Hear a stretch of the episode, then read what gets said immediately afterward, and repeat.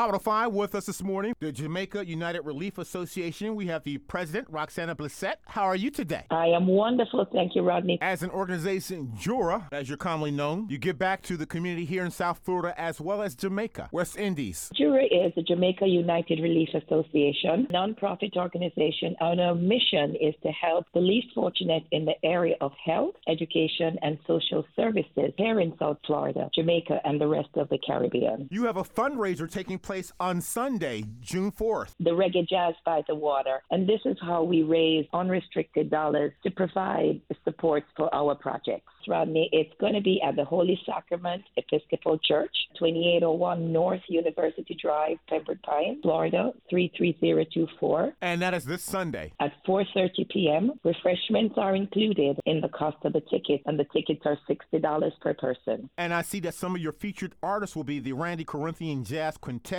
the Broward College Jazz Quintet, singer Bobby Rose, and DJ D. Willis. That's a very nice lineup. And if you'd like more information, 754 900 5269. 754 900 5269. Our website is www.jurafl.org.